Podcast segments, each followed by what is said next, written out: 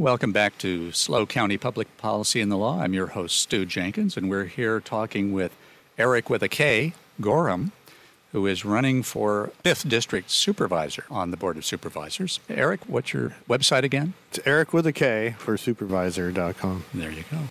You don't have to spell with a K.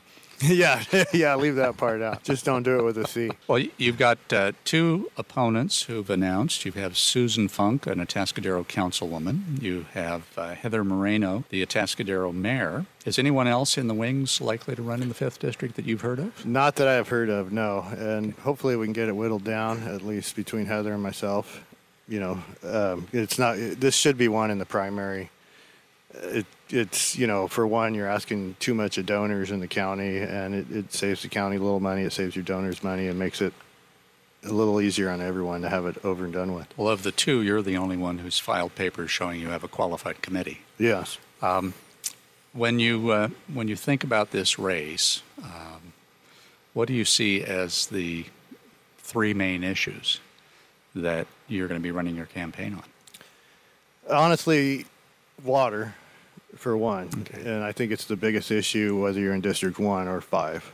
Anywhere in California, it's the biggest issue. Correct. Um, you know, I, I, it has a special place in my heart down there just because, you know, I won't get into it, but that is one of the largest natural aquifers, and we will need to keep it for the people. Okay. Not for special interests. That's, that's your main. That would be the main biggest issue. issue. What's the next couple. We do have, especially in North County, Atascadero and Paso. Paso wouldn't be, you know, I, I believe if you're a supervisor, you're a supervisor for the county, you do represent your district, but you got to look at what's best for the county. We have a huge homeless problem, and that's very multifaceted. There's no simple answer there. You know, one of the things I do believe in is housing first and get people housed that can be housed. Not everybody wants to be housed, but I think there's a, places like ECHO that are doing wonderful work, and we need to keep moving in that direction. Are you willing to put county money into building and making available housing for folks who are living on the streets? Yeah, and I think we have to think outside of the box. I think there's ways to stretch money. You know, I have a couple friends, uh, even a neighbor that have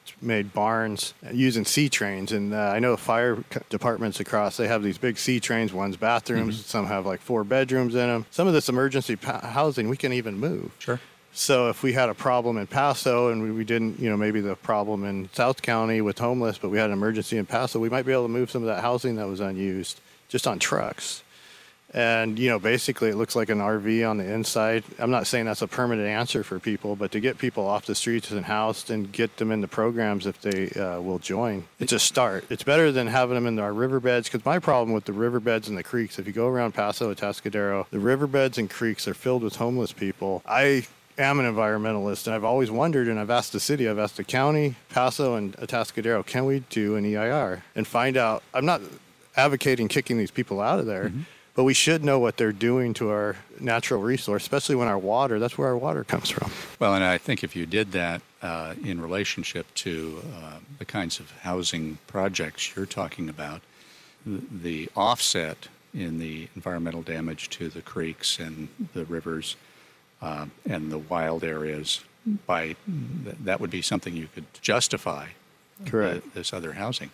You know, uh, Erik, years ago, it's 2012 now, a couple of years ago, buddy of mine and I sued the city of San Luis Obispo because they were kicking the homeless mm-hmm. out of town pretty violently. And we, we got the city of San Luis Obispo restrained by a Superior Court judge. And at the time, I, I observed to some of the press that, you know, we could just stop bad things from happening. It would be people on the council or people on the board of supervisors who could do the positive things. Mm-hmm. And one of the examples we found in our research was in Los Angeles. Um, on Skid Row, uh, there had been a lawsuit brought against the city because they made it, made it illegal to sleep or sit mm-hmm. uh, or stand in one place uh, on public property like sidewalks or public parks. And the federal courts found that that violated the U.S. Constitution. To settle the case, the city bought a bunch of derelict old warehouses and they they constructed condominiums right. and they gave the folks from Skid Row in the lawsuit free housing. Mm-hmm.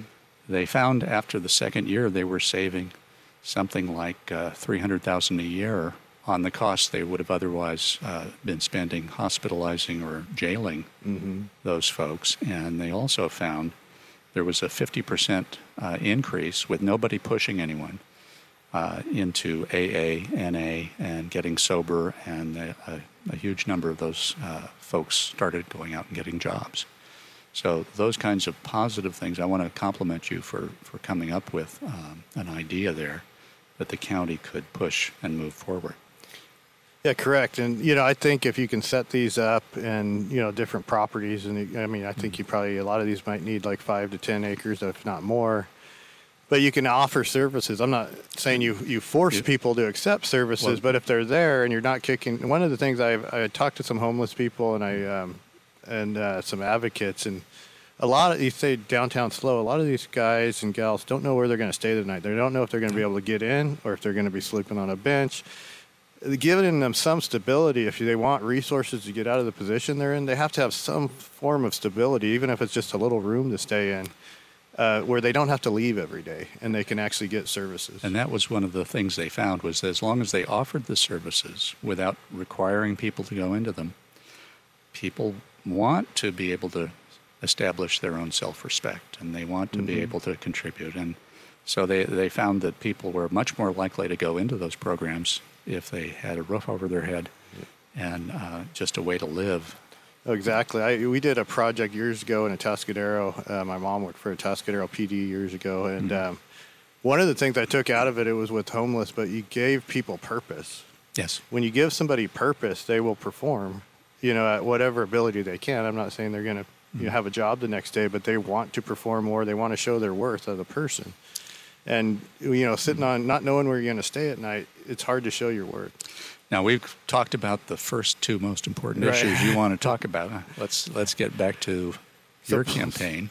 What's the third one? I think that gets into our planning department and trying to streamline things, trying to make things a little easier and fair. I, I deal with a lot of people. I get a lot of phone calls. Um, and I see how differently our planning department, depending on how much money you have, it seems like to to be.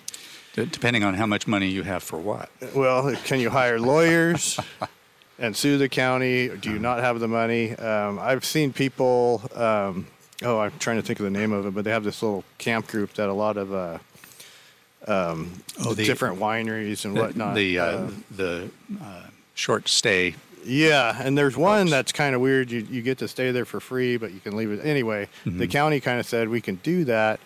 I've dealt with four people just in Templeton doing it, all treated vastly different, all different economics.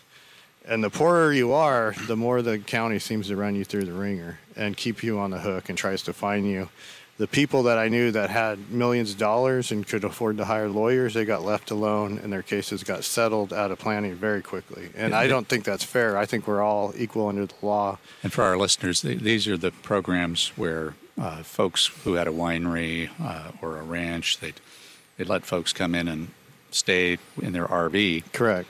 Uh, overnight, uh, maybe for a few days. And, and then the folks would move on.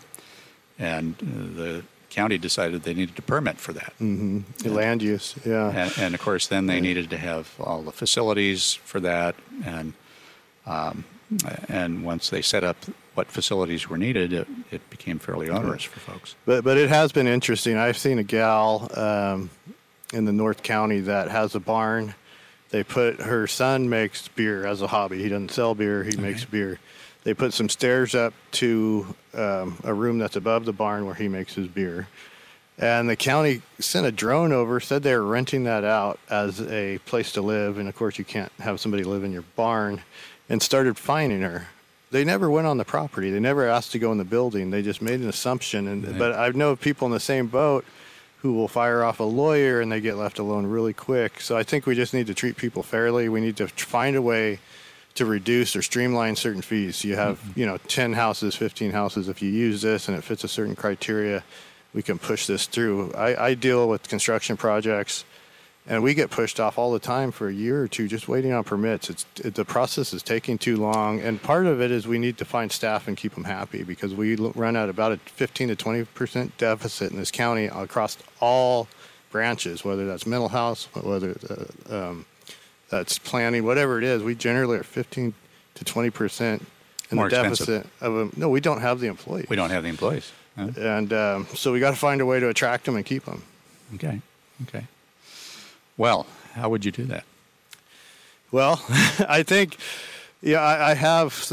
I'm looking into it a little bit. I have a, a couple friends. One of them I just recommended to go into uh, mental health with the county. He had moved here, and watching the process and how long you're a temporary employee, etc.